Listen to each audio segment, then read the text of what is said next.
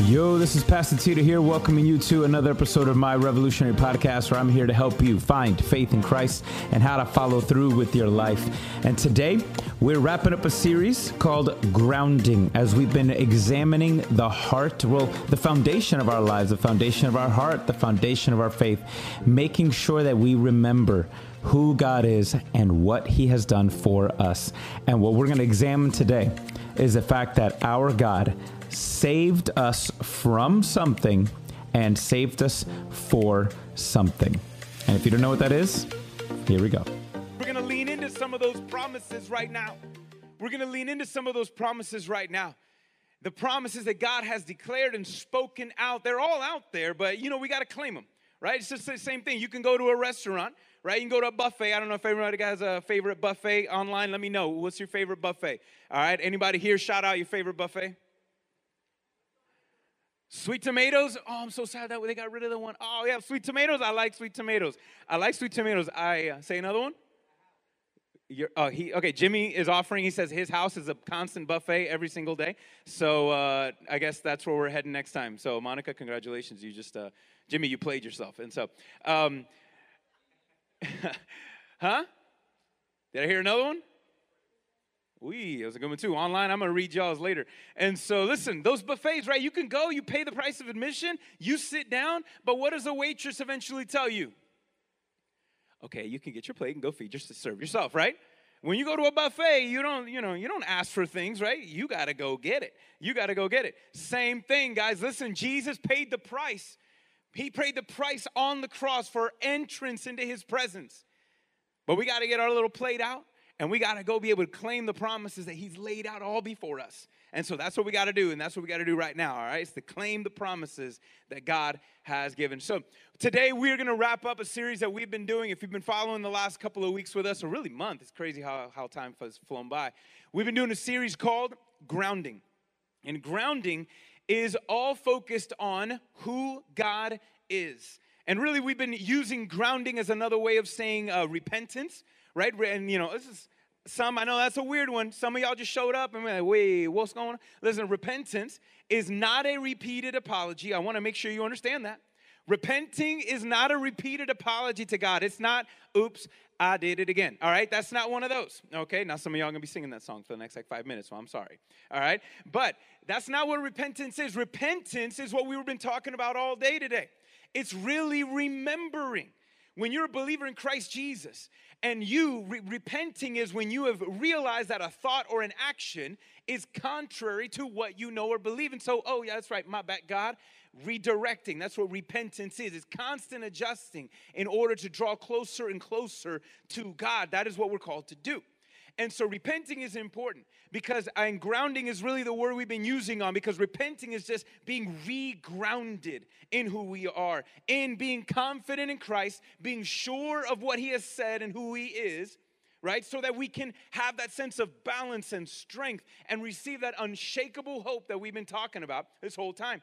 But I want you guys to understand that grounding or really repenting is really repositioning yourself consistently so that you can put yourself in position to be changed. That's it, so that God can do a work in you. That's what that is. That's what repentance is. It is putting us more and more in the hands of our God so that He can do the things that, guys, you want Him to do. I'm gonna be real, okay? God, I know sometimes like, oh, I don't want God to change me. I like who I am. Okay, yes, God likes, you know, there's elements of who you are that are pretty nice. Uh, that's nice. But let's just be real the thing that God wants to do in our life is really what you want to be done. You just don't know it. Maybe you're just confused, but it is. And so, guys, but what's important though is I want you guys to understand this as we wrap up this series and as we're talking about this, repositioning ourselves to be changed. Let's be real. There are some things that we do to change things, right? I'm, there's things that you guys have, some of you have done that have changed, you've changed yourself physically because you started doing something, right? You change yourself physically, your relationships change because you started doing something. Your overall life changed because you started doing something. But, but, but can we be real?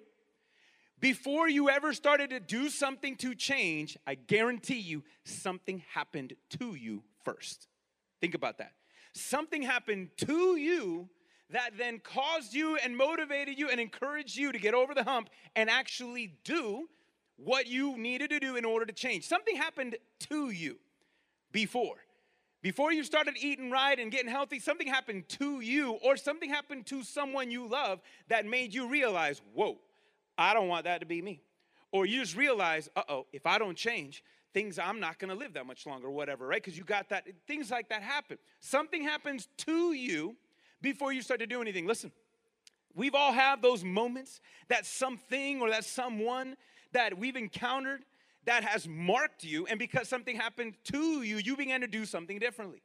Look, the first day that I saw Dan Marino throw a football, I knew I was gonna be a Miami Dolphins fan for the rest of my life. I'm just being real. That marked me, okay? That marked me.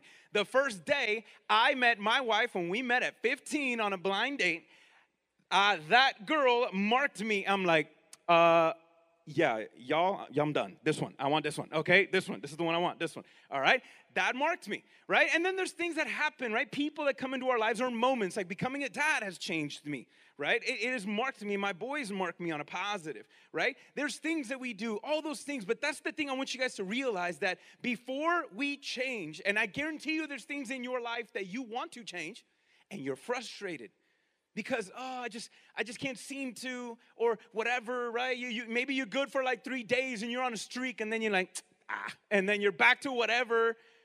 But see when the real change sticks is because something really hit you something marked you something changed you. And guys listen that's how it works with god. It works the same way that the very change that you and i are seeking for trying for looking for is not something that we can do for God.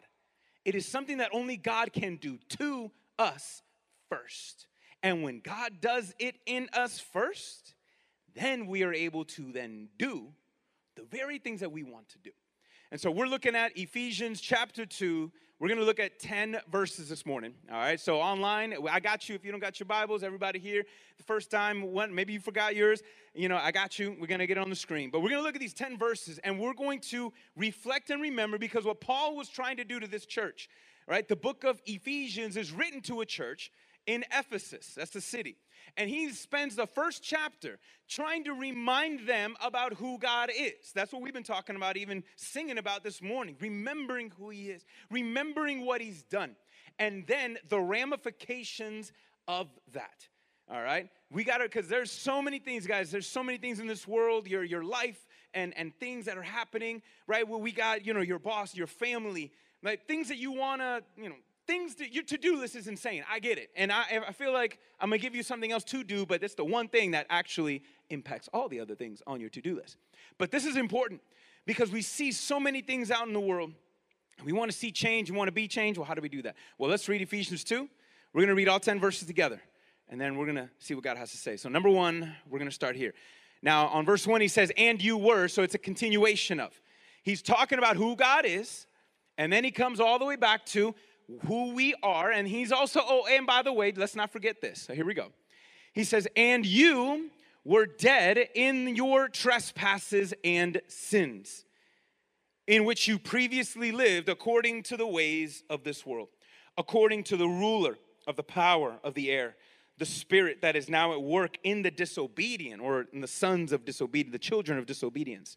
We too, Paul's including himself, all previously lived among them in our fleshy desires, carrying out the inclinations of our flesh and thoughts, and we were by nature children under wrath, as the others were also. But God, but God, who is rich in mercy, because of his great love that he had for us, made us alive with Christ. Even though we were dead in trespasses, you are saved by grace. For he has raised us up with him and seated us with him in the heavenly places in Christ Jesus, so that in the coming ages, in the future, in the time, he might display the immeasurable riches of that grace through his kindness to us in Christ Jesus. For you are saved by grace through faith, and this is not from uh, this is not from yourself. You couldn't do this. It is God's gift, not from a work, not from your efforts, so that you can boast, so that you can be proud of. And look what I did. For we are His workmanship, created in Christ regularly. Number one, now I'm gonna talk to believers in Christ Jesus, but at the same time, if you've never put your faith in Christ, uh, you fall into this category. All right, this is not a past tense if I'm describing you. This is a present tense, and it's a present tense description. It's not a pretty one. All right, you look pretty though, but the situation's a little different. So here we go. Look, here's what happened.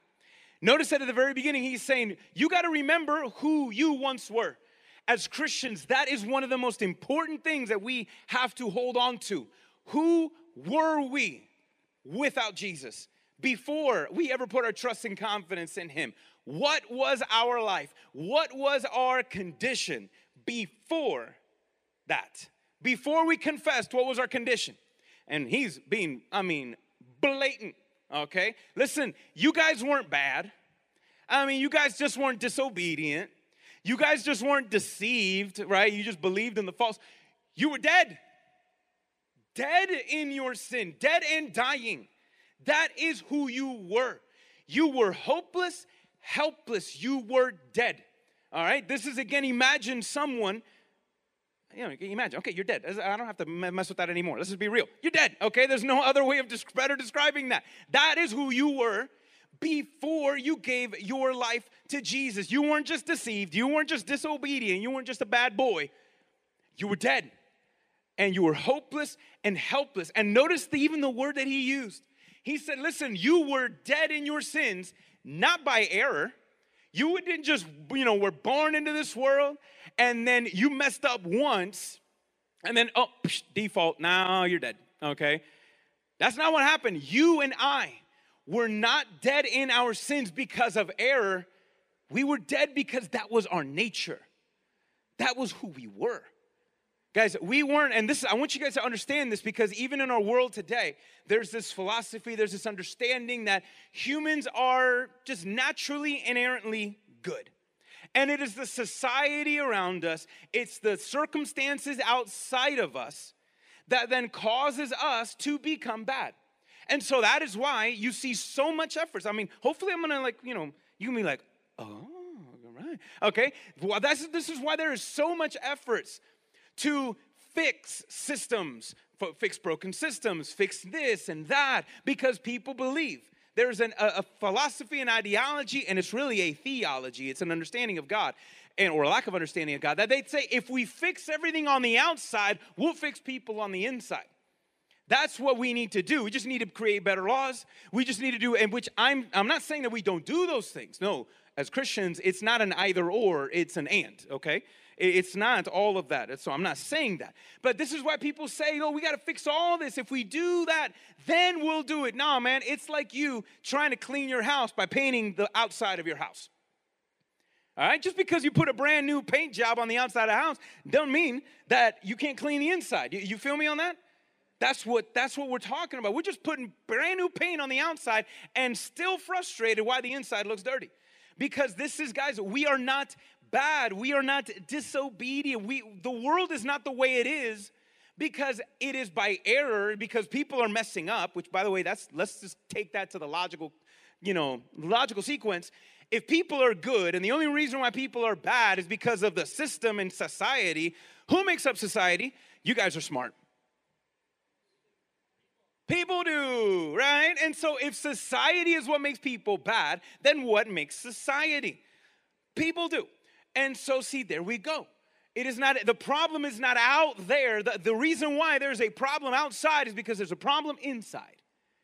We got bad fruit growing on a tree because the roots are, are corrupted, because the roots are rotten. This is what it is. This is why people can create laws all they want, but it's just gonna create more laws with loopholes because there's a hole in our heart. That's why. And it never gets better and it gets frustrating. I know, and guys, I, I know even look, even look this week.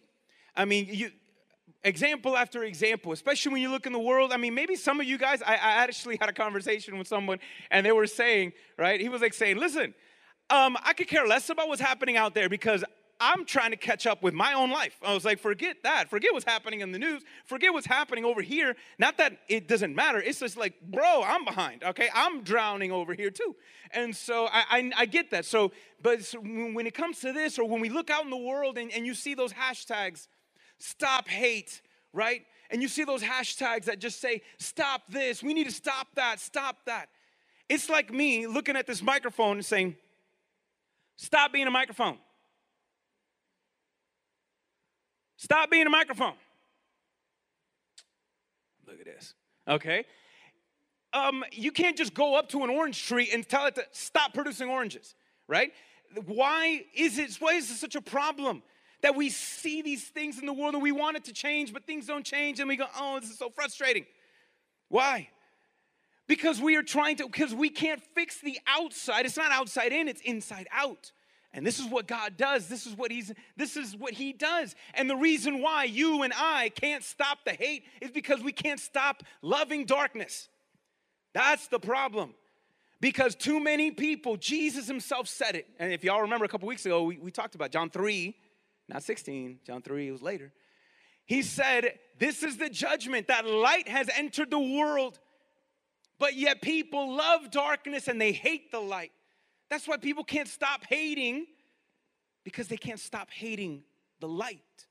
And it's the light that it that illuminates us. It's the light that changes us.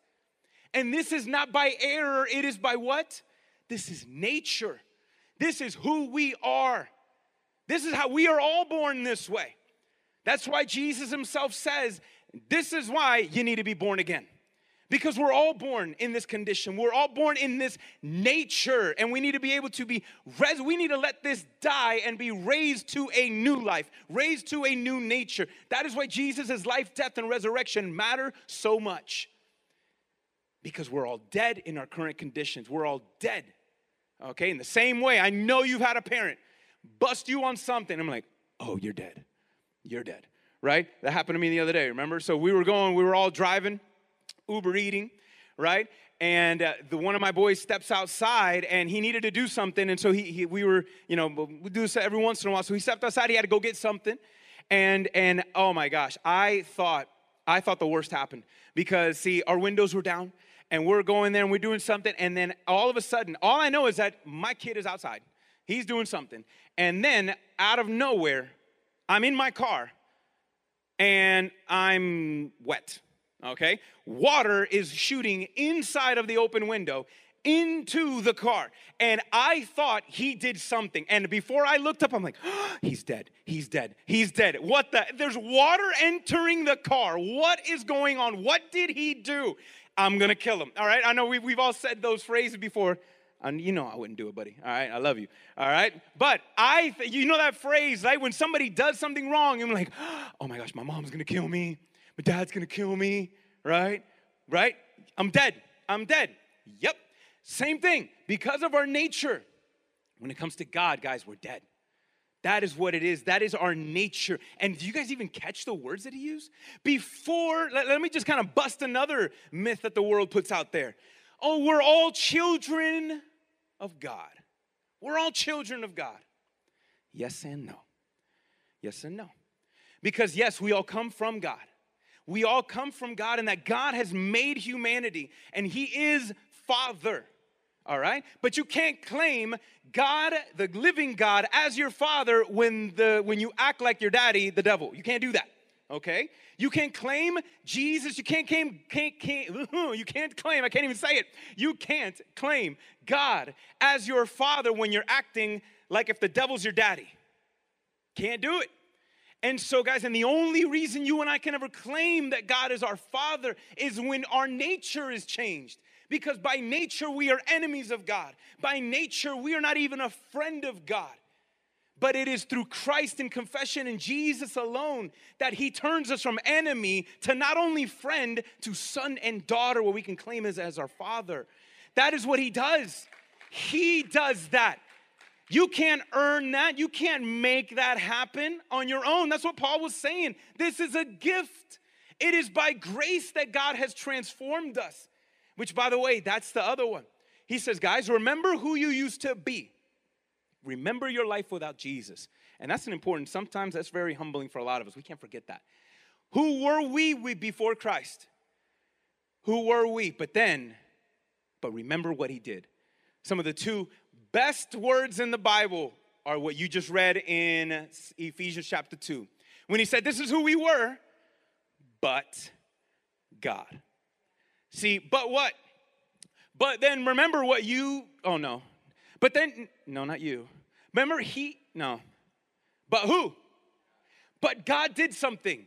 Because he did something, now we are made different in order to make a difference. It's Him. He's the instigator. He's the one who started it all. That's the key. One the most two beautiful words in the scriptures are, but God. God, by the way, that's how you tell your testimony. Guys, listen, this is who I was before God. This is who I was before I gave my life to Jesus. I was a this, I was a that. This is what I was, but God did something. That's how you give a testimony. That is how you give a witness to Christ. It is that easy, guys. It is that easy to say who you used to be. But God then did something. And that is what Paul is reminding them that we need to understand and remember. All right? That is the most important thing. But God, because of what he did, now we are raised to new life. And that new life comes with a new nature. It is not that other nature that we had. We have a new nature. We have a new father. Now we have new desires. Did you guys catch what he was saying before? Remember who you used to be. You thought you were free. You thought he was describing how dead we were, and that you, all you lived by was in the desires of your flesh, which is just everything in you that doesn't and rejects everything that God is and wants. And he says, You carried out, I, I love even this phrase when he said that you previously lived among them in the flesh, carrying out the inclinations. Guys, I want you to know when you, before Christ, you were carrying out orders. You were carrying out orders from your flesh, and these were demonic orders. You thought you were just living your life and doing things. No. See, this is what it means when it was to be a slave to our sin. I know you guys have know, I know you guys know what I'm talking about. Where you get to this place and you're like, I know I don't want to do it, I don't want to do it, I don't want to do it, and you find yourself doing it. And you find yourself doing it again. And you don't want to, and you do it again. And then you come to a point, you know what, but actually I kind of like it now, and now you're in trouble. See, guys, that's what we were. We were slaves to sin, but God made it different. And this is the important thing, guys. Those two words, but God, or something talking about take courage, right? We were singing it earlier today. This is something you need to remember because how many times do we use the word but and then follow it with an excuse? Huh? I was like, well, yeah, I know I should do this, and I know I need to be, and I know, I know, I know, but I just, but I, and then it follows with some pathetic excuse, right, of just something, of some reason of why you can't do it. Yeah, but, yeah, but, yeah, but. And then that's when we need to start using that phrase differently. It was like, uh, yeah, but God. Not but you, but God. I know I messed up. I know I did this. I know, I know. It was like, uh, uh, uh, but God died for you and covered that sin. You're good. Keep pressing in. Give it to Him. Move forward. So let's not use those excuses. Let, don't let use but with an excuse. Use but with an exclamation point, but with a praise point at the end of that. Because of my God. But He did this. And things are now different. And so look what Paul is now leading them all through. Remember who you used to be. Remember what God did. And now remember who you are. Remember now who you are because of what Jesus did. And who are we? Guys, he said it. We are his workmanship in Christ Jesus. This is by, when he says this is by grace, this is a gift of God, meaning it is all him in you. You're just allowing him to do it. You're opening the door so he can do it. But you are his workmanship. You know what that means? That Greek word is the same word for a poem. Anybody ever try to who got game? Let me ask. I, I want to know who got game in the house. All right, who got game? And you ever try to write a poem? You know, but write that poem to a female, right? Anybody got game? Anybody got game? Nobody. You must have done something else then. Okay. All right. Anybody like to write though? Anybody ever try to write a poem on purpose? That's hard, right? Everybody try to write a poem? It's difficult because writing a poem isn't just, you know, throwing things, even though there are some weird things. I'm like, wait, that's a poem? That's just words, but whatever. And so, but you know, like to write a poem, it's you're not just throwing any words. What are you doing? You got to find the right word with the right rhythm, right? With, with, the right that, that not only captures what you want to say, but it comes off in a way that is engaging and, and flowy, and the articulations of the I's and the vowels and the O's and all that just flows, right?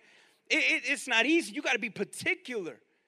That's the word that Paul uses. You and I are God's art piece, you and I are his poem that he has taken those things that don't rhyme and he's making it rhyme. He has given us those things that are out of beat, out of sync, out of rhythm. He's making it now. He's remixing our lives.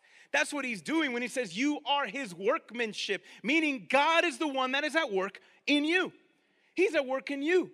He got you like one big lump of clay, and he's, all right, like ghost, all right, doing that, right? That's for all my, my that's, that's an old school one for y'all. There it is. So he's messing with you, you know, removing that clay, shaping, molding. That's who you are. You are his block of wood that's just nothing and formless. Yeah, he's chipping away and he's creating and shaping the very thing that you want to be that you can't do to yourself. You are his poem that he's working on. You are his song that he's writing. You are his artwork that is that you are that's what he's doing. He is creating, doing something in you. You are his workmanship. You are his masterpiece in the making. Me, I'm gonna make sure that last one is the key one. Because look, you and I, you and I, you know, things are a little messy, things like, God, I don't get it, or this, this kind of looks a little weird, or what's that over there, what's this here? You're his masterpiece in the making. Sometimes you and I can mess things up, right? Sometimes you and I can want to do God's work for him instead of letting him work, you want to do it. And then you kind of, uh oh, right? It's one of those things, you mess it up. That's where repentance comes in. Repentance is, all right, God, I went too far. I messed this part up. And he's so good, like a good artist. I've seen this. I've seen people do, not advocating tattoos, but I'm just saying, I've seen people like get, like, oh my gosh, they get that tattoo that they regret. You know, like the one that still doesn't get me. When people get victory tattoos of your team before they win, what were you drinking or doing right before? Because that doesn't make sense, right? How are you in that bold of a faith gonna put a massive tattoo on your body that says world champions and you lose the game right after? Now you got that on your back, right? What are you doing? But then I've seen these artists that they're so good, right? Or that one person, like, oh my gosh, she's, you know, he, he's the love of my life, and you get that tattoo on your shoulder, and then like two weeks later, ah, some bum. But then there he is on your shoulder, right? Or whatever. And so what are you gonna do? Listen, a good artist knows, can take, a good tattoo artist, I've seen it, can take those ugly reminders and do something beautiful and turn it in the sense that you don't even see it there anymore. You don't even see it there anymore. And it becomes something else beautiful. Guys, that is what Jesus does. When we say, God, look what happened, look what that person did to me, or, or this is what I did and the consequences I'm still struggling with, or this is life that has happened, this happened to me. And here I am, God, and He was like, oh, I got you, I got you, I got you. And he can work in us in a way that you don't even, he just, it's like it's erased, it's covered, and it's covered by his blood. And it's like it wasn't there. And that's what that's what God does. That's what his workmanship is. That's why it's so important for us that as Christians, as followers, as we're walking with Christ, every time we see something out of balance, out of whack, we come to him in repentance so that he can fix that. So he remixes that. So he works on us. You and I are his masterpiece in the making when we call on Him, when we follow Him, when we surrender ourselves to Him. But I, but I love this thing though. You gotta, I want you just to pause and reflect on this for a minute. See, all right, let, let's just use artwork, okay? I'm not that guy, okay? Uh, have you ever seen those people that can go to a, you know, they just look and just stare at something, right? And they just stare for like 20 minutes. Some of y'all, I'm like, ew, but I do that. Oh my gosh, don't, I'm not, I'm, you're feeling attacked. I know, but stop. Listen, I'm just telling you that's not me. So I'll look at something and be like, really? This is, that's art, okay? I know some of you guys do it with music, right? We're like, oh my gosh, look at this. I, I love jazz, all right? That's like, mm, you know, nails on a chalkboard to my wife. She hates it, all right? She's like, this is art. This is a mess. Seriously. I can do that in two seconds. A cat can play that. No, no, no. You don't understand, right, Elias? You don't understand, right? That's art. That's art. But for some people, oh, they don't get it, right? And but here's what's amazing, guys, is I have seen some beautiful pictures and they sell for like 20 bucks. And then I've seen something that I swear the guy was either in his sleep, his eyes were closed, and he must have spun around for like 60 seconds, did something, and then it's worth a million dollars right? Have you ever seen one of those things? Like, this is a million bucks. I need to rethink my career choice then. Oh my gosh, what am I doing with myself? This is worth a million dollars. What is the difference between that weird painting that's worth a million dollars and something beautiful that's worth 20 bucks? What's the difference? The artist. It's who drew it. It's who drew it. Because this person drew something, because it's this person, it's worth more. The painting does not have inherent value. The ugly painting looks like a mess, right? Or, or it's that, that song that just sounds like chaos, but it's, it's some amazing artist. It's a legend who did it, right? If it's valuable because of the person, see, it doesn't matter if you're that mess, if it doesn't look like somebody else, if it doesn't look as pretty or as this or whatever, as all put together as someone else, your value comes from the artist that is at work in your life. That's what he does. And do you notice too? This is kind of crazy. Does, I think this works with musicians too, Elias, right? And it works with artists too, where how many times does an artist get discovered after they die? You ever think about that? A lot of times, an artist really hits this insane level of fame after death. While they're alive, they're kind of underappreciated. Like you don't really see it, you don't really take them for what they are that, that, that, are, that artist, that author. But then it's like when they pass away, it's like they become discovered and they hit this astronomical level, right? Until they are dead, that's then a lot of times people get discovered. Um, what happened to Christ? Christ died, right? Christ died. And because of his death, he has been known far more than any other artist that ever lived. I mean, Kanye's Kanye. Kanye says, I'm the greatest artist that ever lived. Nah, man, it's Jesus himself, bro. I'm sorry. You may be second. But Jesus, he is the greatest artist that has ever lived. It is Christ. And he is still at work in this world. Even though we might mess it up and scribble out of the lines, he knows how to bring it all together. And that is what he's at work doing. This is why when we get to heaven, when you put your trust and confidence in Christ, we're going to look at the final piece and we're going to be like, oh my, that's what he's been doing? Oh my gosh. That is why heaven is going to be an insane party when the whole picture comes together. Because God is at work. He's at work in those who invite him to. That's the key, yo to those who invite him to work. And when he does, just like any good artist, right? What, what does a good artist do? They have a style, right? If, if you're a painter, what do, what do people do? Put that little signature on the corner, right? I know I'm not the only one who finds Bob Ross satisfying, right? And he goes, let's put the little happy tree over here, happy tree next to a, a little fluffy cloud, right? Right here. Oh, and then before we leave, let's just, Think. and he puts his little signature on the painting. That signature says, I did that, right? If you listen to musicians long enough, you can tell musicians have a style that they don't have, they have an artistic musical signature that you can hear just two chords and be like, oh, I know who that is. By the way they sing, I know who that is. Artists have a style in the way they do things. And the, I mean, the authors have a style in their writing that comes out in the way that they do all that they do. Listen, uh, God is an artist and the Holy Spirit is his signature in your life. The Holy Spirit is the seal. And God is such an artist that he, man, I mean, his style comes out a little different in you, a little different in you, a little different in me, a little different in you. Kind of has these little different flavors, but all together, all together, we see that masterpiece. It is him. He puts that value in us when we invite him, when we surrender to him. And guys, this is the thing that I want to, now as we focus on, remembering what who we were before Christ, who we were before, what did he do, who are we now, and then now what are we called to do? Because of what God has done, what are we called to do? And this is the thing I want you guys to remember. Because we always use Jesus as our Savior, right? He saves us. He saves us from something and for something. Jesus saves us from sin and death, from eternal damnation, from the wrath that we store up for ourselves. In fact, John, when we read later, John 3, not 19, not 16, but John 3 36, the, uh, the John the Baptist says that the one who believes in the Son has eternal life. But the one who rejects the Son will not see life. Instead, the wrath of God remains. Do you hear the word remains?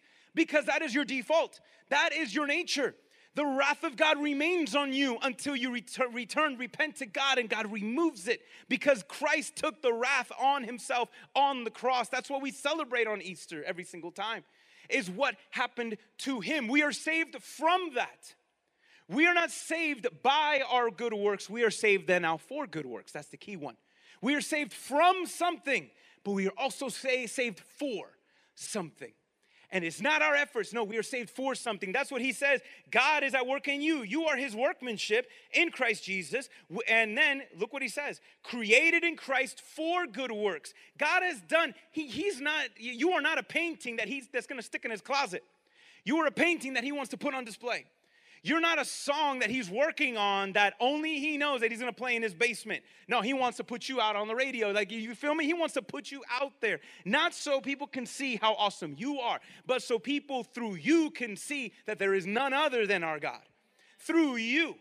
That's what we are called to do, guys, because if God is working in you, then that needs to work in and out.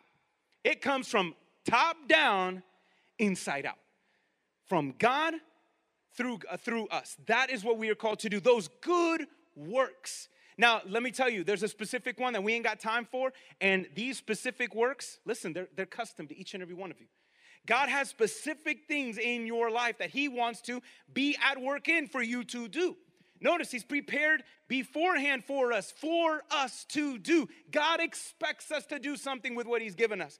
He, expect, he expects us to do something with what He has given us. It's important we're not just called to sit here. All right, thank you, Pastor. I'm good now. I'll see you next week. Do something, all right? While you're not here, do something, all right? That's what we are called to do. The general good work that we are all called to do is witness to others who we were before Christ and what God has done in our life ever since.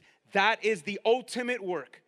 That is a soul reformation that is happening on the inside. That is an important work that we all must do. But then there's the general work. I mean, the specific work then. And that's you. When God works in you, your prayer should be, Lord, how can you do, how can I be at work? Do a good work in me so I can be and do a better work, your work as a spouse, as a friend, as my in my job. Those are all wherever you are, your school, your home, your neighborhood, your city, the nation. We all do stuff all the time, and all we do should be a response to all God has done.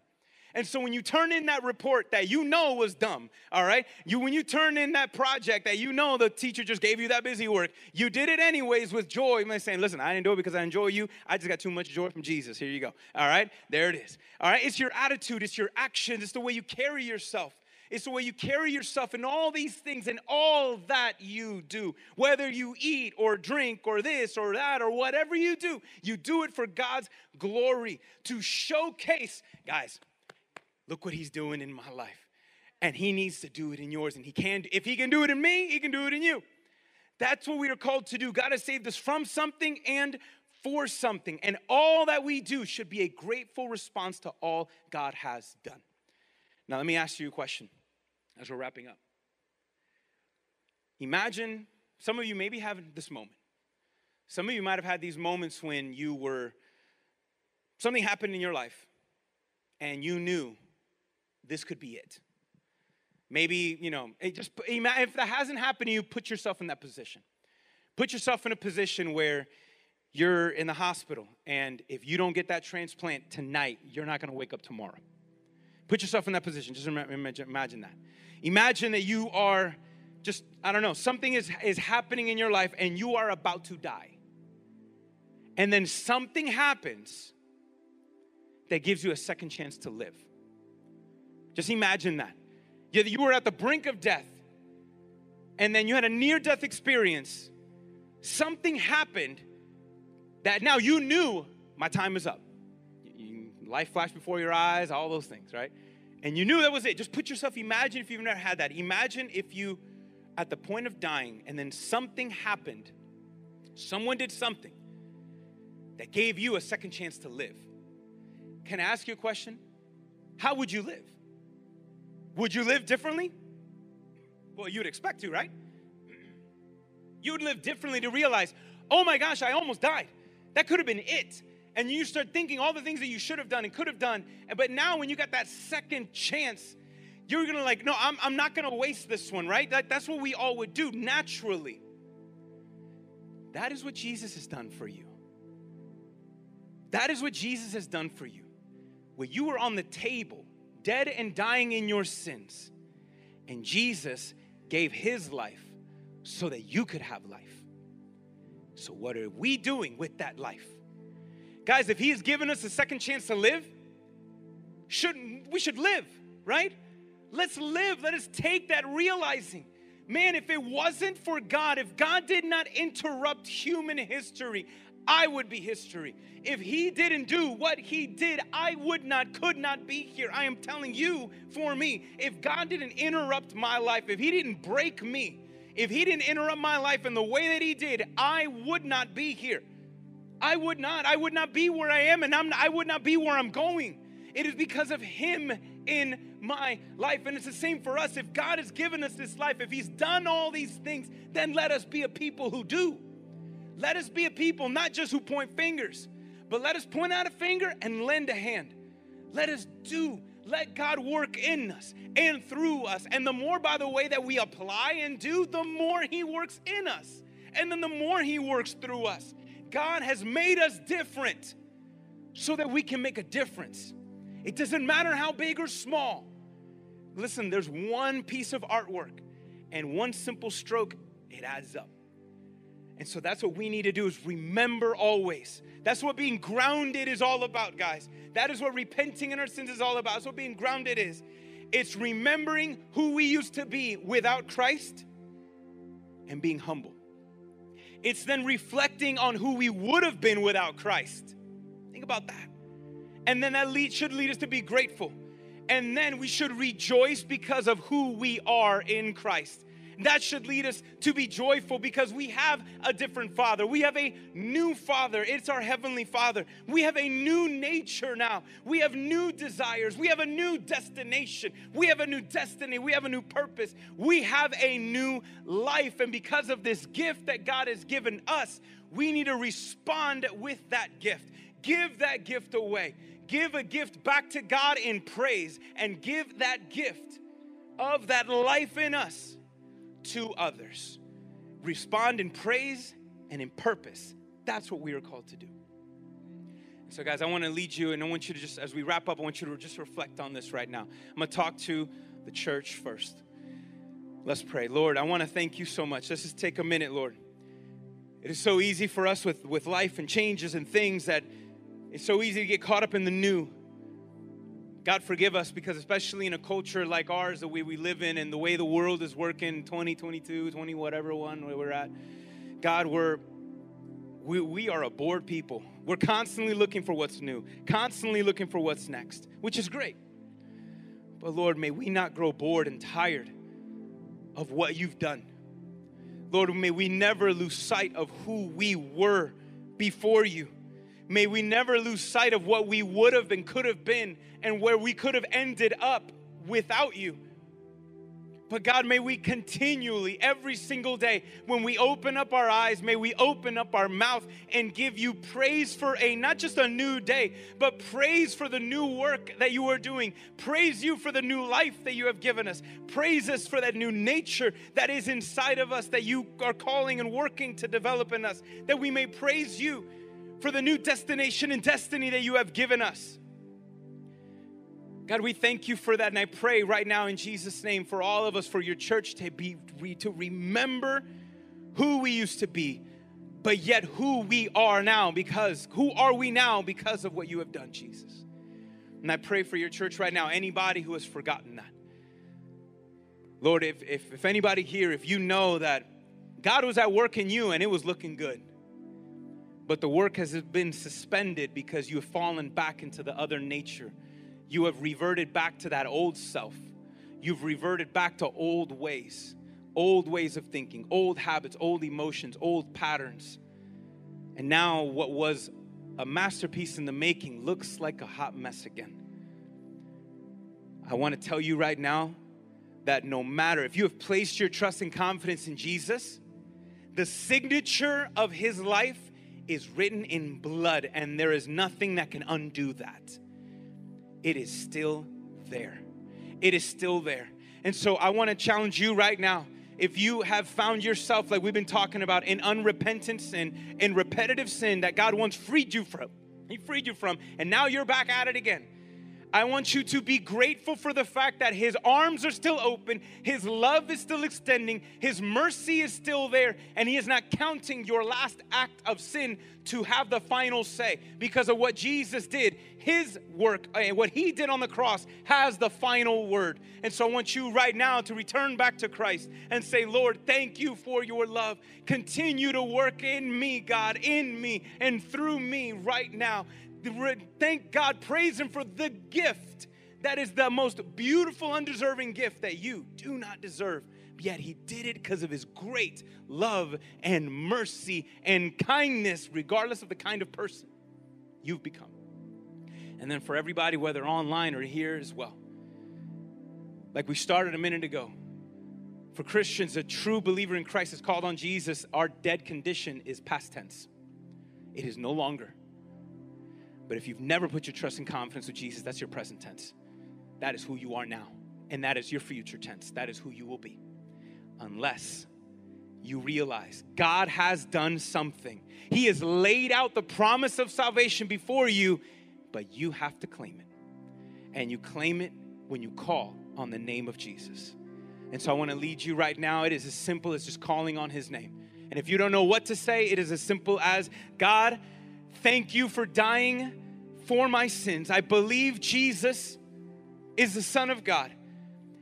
And He died for my faults. And I am not perfect. So I ask you, Jesus, forgive me of my sins and fill me with your Spirit, Lord, so that I can find life and follow you. Just call on the name of Jesus right now. And if you're online, just let me know and you type that in so we can encourage you. We are praying for you right now. And everybody here, this place, if you, or if that's you, all you have to do is call on his name. Call on his name. We are praying for you right now. There is nothing, God, there's nothing you can do unless God first does something in you.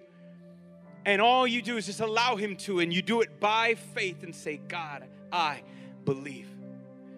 God, in Jesus' name, I thank you because I know you are at work in this world. You are at work in our lives. You are at work in everybody who is listening and here this morning. And God, I know and I'm grateful for the day, God, when we get to not only praise you for that day, when the whole picture comes into view and we get to see what you've been doing, but Lord, may we not wait till heaven to give you all that praise. God, may we do that now.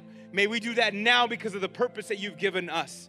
Guys, I want you to pray that now and say, Lord, work in me and work through me. Let that be your prayer today. Can I get somebody to pray that with me online? Pray with me.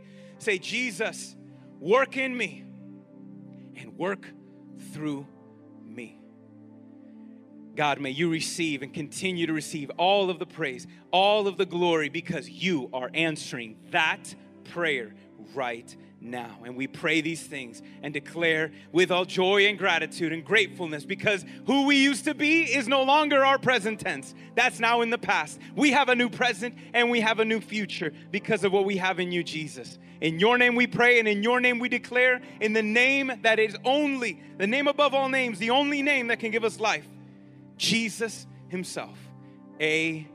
Amen. And if you believe and you're grateful for what God is doing, say amen with me and praise God for that work that He's doing in you and through you, that He is doing it. Amen and amen. Come on, let's praise God for that and what He has done. The kind of revolutionaries that God is looking for are those that revolve their life around their identity in Christ, remembering who they used to be without God remembering who they would be if it wasn't for God, and remembering what He has done for them. Revolving around that. It is all because of what God has done that now inspires us to do. And I want to challenge you. All that you do should be in response to all Jesus has done.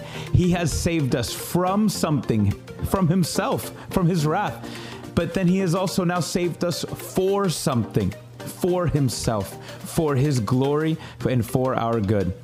And guys, I want to make sure that you, I just want to challenge you to keep pursuing that. And don't look light and don't ignore this gift that God has given you. enjoy it every single day and give this gift away. It's not just for you. It is for others so that others can experience and can others can share the same story that man who I am today is not where I'd want to be, but who I am is not who I used to be because Jesus has done something. He has made a difference in my life. And now I want to make a difference